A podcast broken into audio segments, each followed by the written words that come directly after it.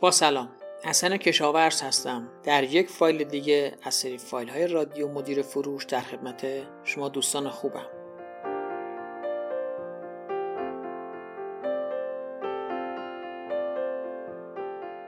این فایل رو در حالی ضبط می‌کنم که تازه از سر کلاس آموزشی و کارگاه آموزشی فروشندگان اومدم. ایده های خیلی خوبی گرفتم مسائل خیلی مهمی بود که به نظرم مهم ما برای بحث آموزش منابع انسانی در سازمان های فروش مد نظر داشته باشیم. اولین مسئله اینه که آموزش زمانی اثر بخش است که تفکر حاکم و حاکمیت در سازمان بر مبنای توانمندسازی نیروهای انسانی باشد. یعنی اینکه مدیر فروش دغدغه آموزش داشته باشه. یعنی اینکه سرپرست دغدغه آموزش داشته باشه. یعنی اینکه فروشنده دغدغه آموزش داشته باشه.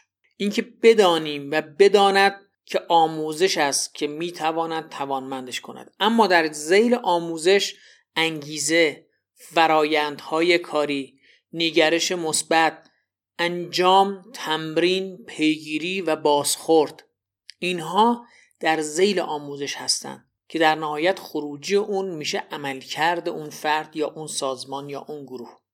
گاهی وقت ما اشتباه می‌کنیم در سازمان فروش دعوت می‌کنیم از اساتید بزرگی میان آموزش برام برگزار می‌کنن.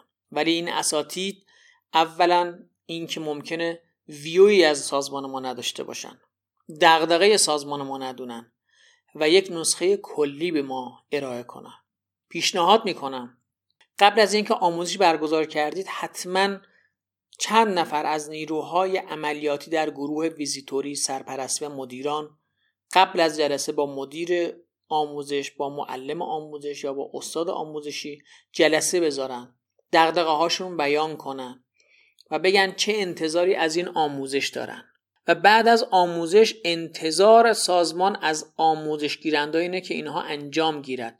من در خیلی وقتا رفتم صحبت کردم بعد می‌بینم که سرپرستش میاد فروشنده میگه که بله آقای کشاورز گفت که مشتری رو قبل از اینکه اون خدافسی کنه شما قطع نکنید. بعد سرپرست میگه ورش کن کار زیاد داریم. اگر بخوای این همه وقت بذاری اصلا نمی‌رسیم همه رو در واقع سفارش بگیریم. یا اینکه فروشنده میگه که گفتن که سپاسگزاری کنید از مغازه‌ای که حتی نمی‌خرد. ولی سرپرست میگه لزومی ندارد. پررو میشه رودار میشه. این کارو نکنید.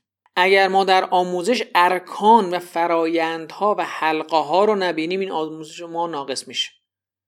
ما اگر فروشنده رو آموزش بدیم ولی سرپرستا رو آموزش ندیم. اگر سرپرستا رو آموزش بدیم فروشنده آموزش ندیم. اگر مدیران فروش آموزش بدیم ولی سرپرستا رو آموزش ندیم. اینا حلقه های ناقصی در سازمان ما ایجاد می‌کنن. انتظار سازمان رو می‌برن بالا در صورتی که ممکنه که حلقه ها خوب به هم چفت نشده باشه. مدیر فروشی که انگیزه ندارد نمی‌تواند سرپرست با انگیزه داشته باشد. سرپرستی که انگیزه ندارد نمی‌تواند فروشنده با انگیزه داشته باشه.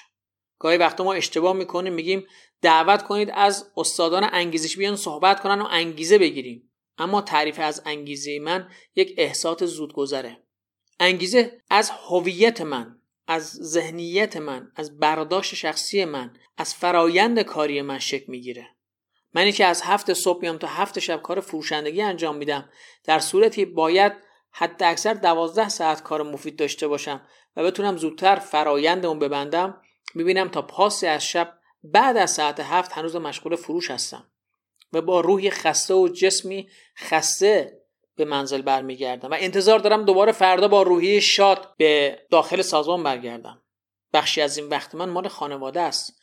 بخشی مال کار شخصیه بخشی مال کار سازمانه. ولی من فقط خستگیمو برای سازمان دارم میارم چون سازمان منو خسته کرده. حواسمون باشه. پس اگر آموزشی می‌گذاریم اول به فرایندهای کاری خودمون نگاه کنیم. آیا این فرایندهای ما در راستای آموزش ما هست؟ اگر آموزشی می‌ذاریم ارکان رو ببینیم. فقط برای فروشنده یا سرپرست یا مدیران فروش نگذاریم. آموزش هایی لازم هست که دغدغه ما رو بیان کنن. برای دغدغه ما یه راهکار داشته باشم اما دغدغه درست نه دغدغه غلط. و حتما بعد از آموزش ما بازخورد بگیریم. ببینیم چی در مورد این آموزش میگن. اگر منفی میگن چرا میگن؟ اگر مثبت میگن چرا مثبت میگن؟ آموزه ها رو انجام بدیم اجرایی کنیم بازخورد بگیریم. نفراتی که در آموزه های ما کار انجام میدن تشویق کنیم. این نباشه که فقط یه آموزش داده بشه و حرکت کنیم و بعد از آموزشش اتفاق نیفته و لوس میشه. این کار آموزش هزینه ما به باد میره. حتی ممکنه نگرش ما توانمندساز باشه. ولی وقتی که پیگیری نکنیم اجرا نکنیم ازشون نخواسته باشیم قطعا این اتفاق میفته که این هزینه به هدر میره.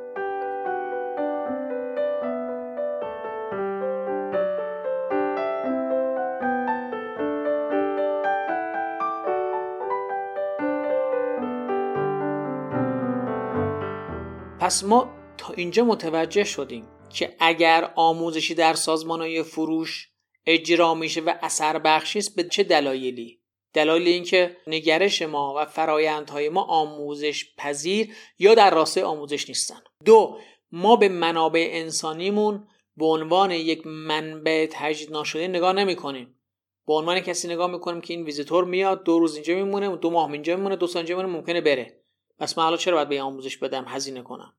سه پیگیر آموزشامون نیستیم.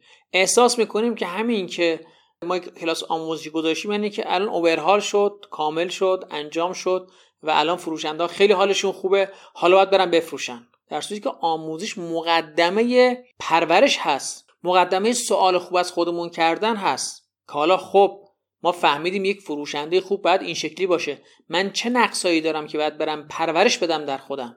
من چه مشکلاتی در فرایندهام که دارم باید برم اصلاح بکنم؟ آموزش باید برای ما ایجاد سوال بکنه. آموزش باید برای ما ایجاد تفکر جامع و سیستمی بکنه. این آموزش هست. خیلی از دوستان ما صحبت می‌کنیم میگن که ما آموزش خوب برگزار می‌کنیم استاد خوب دعوت می‌کنیم ولی نمی‌دونیم چرا سازمانمون لخته چرا انگیزه ندارن. حتی از اساتید انگیزشی استفاده کردیم ولی خوب نشدن. چرا؟ چون سوال خوب از خودمون نکردیم. ما چرا به این روز چهار شدیم؟ چرا منابع دارن سازمان ما رو ترک می‌کنن؟ چرا منابع ما ناراضی هستن؟ این سوال اگر جواب دادیم می‌تونیم بگیم نقش آموزشم می‌تونه خیلی موثر باشه. به حال ممنون هستم که تا اینجای فایل همراه من بودید.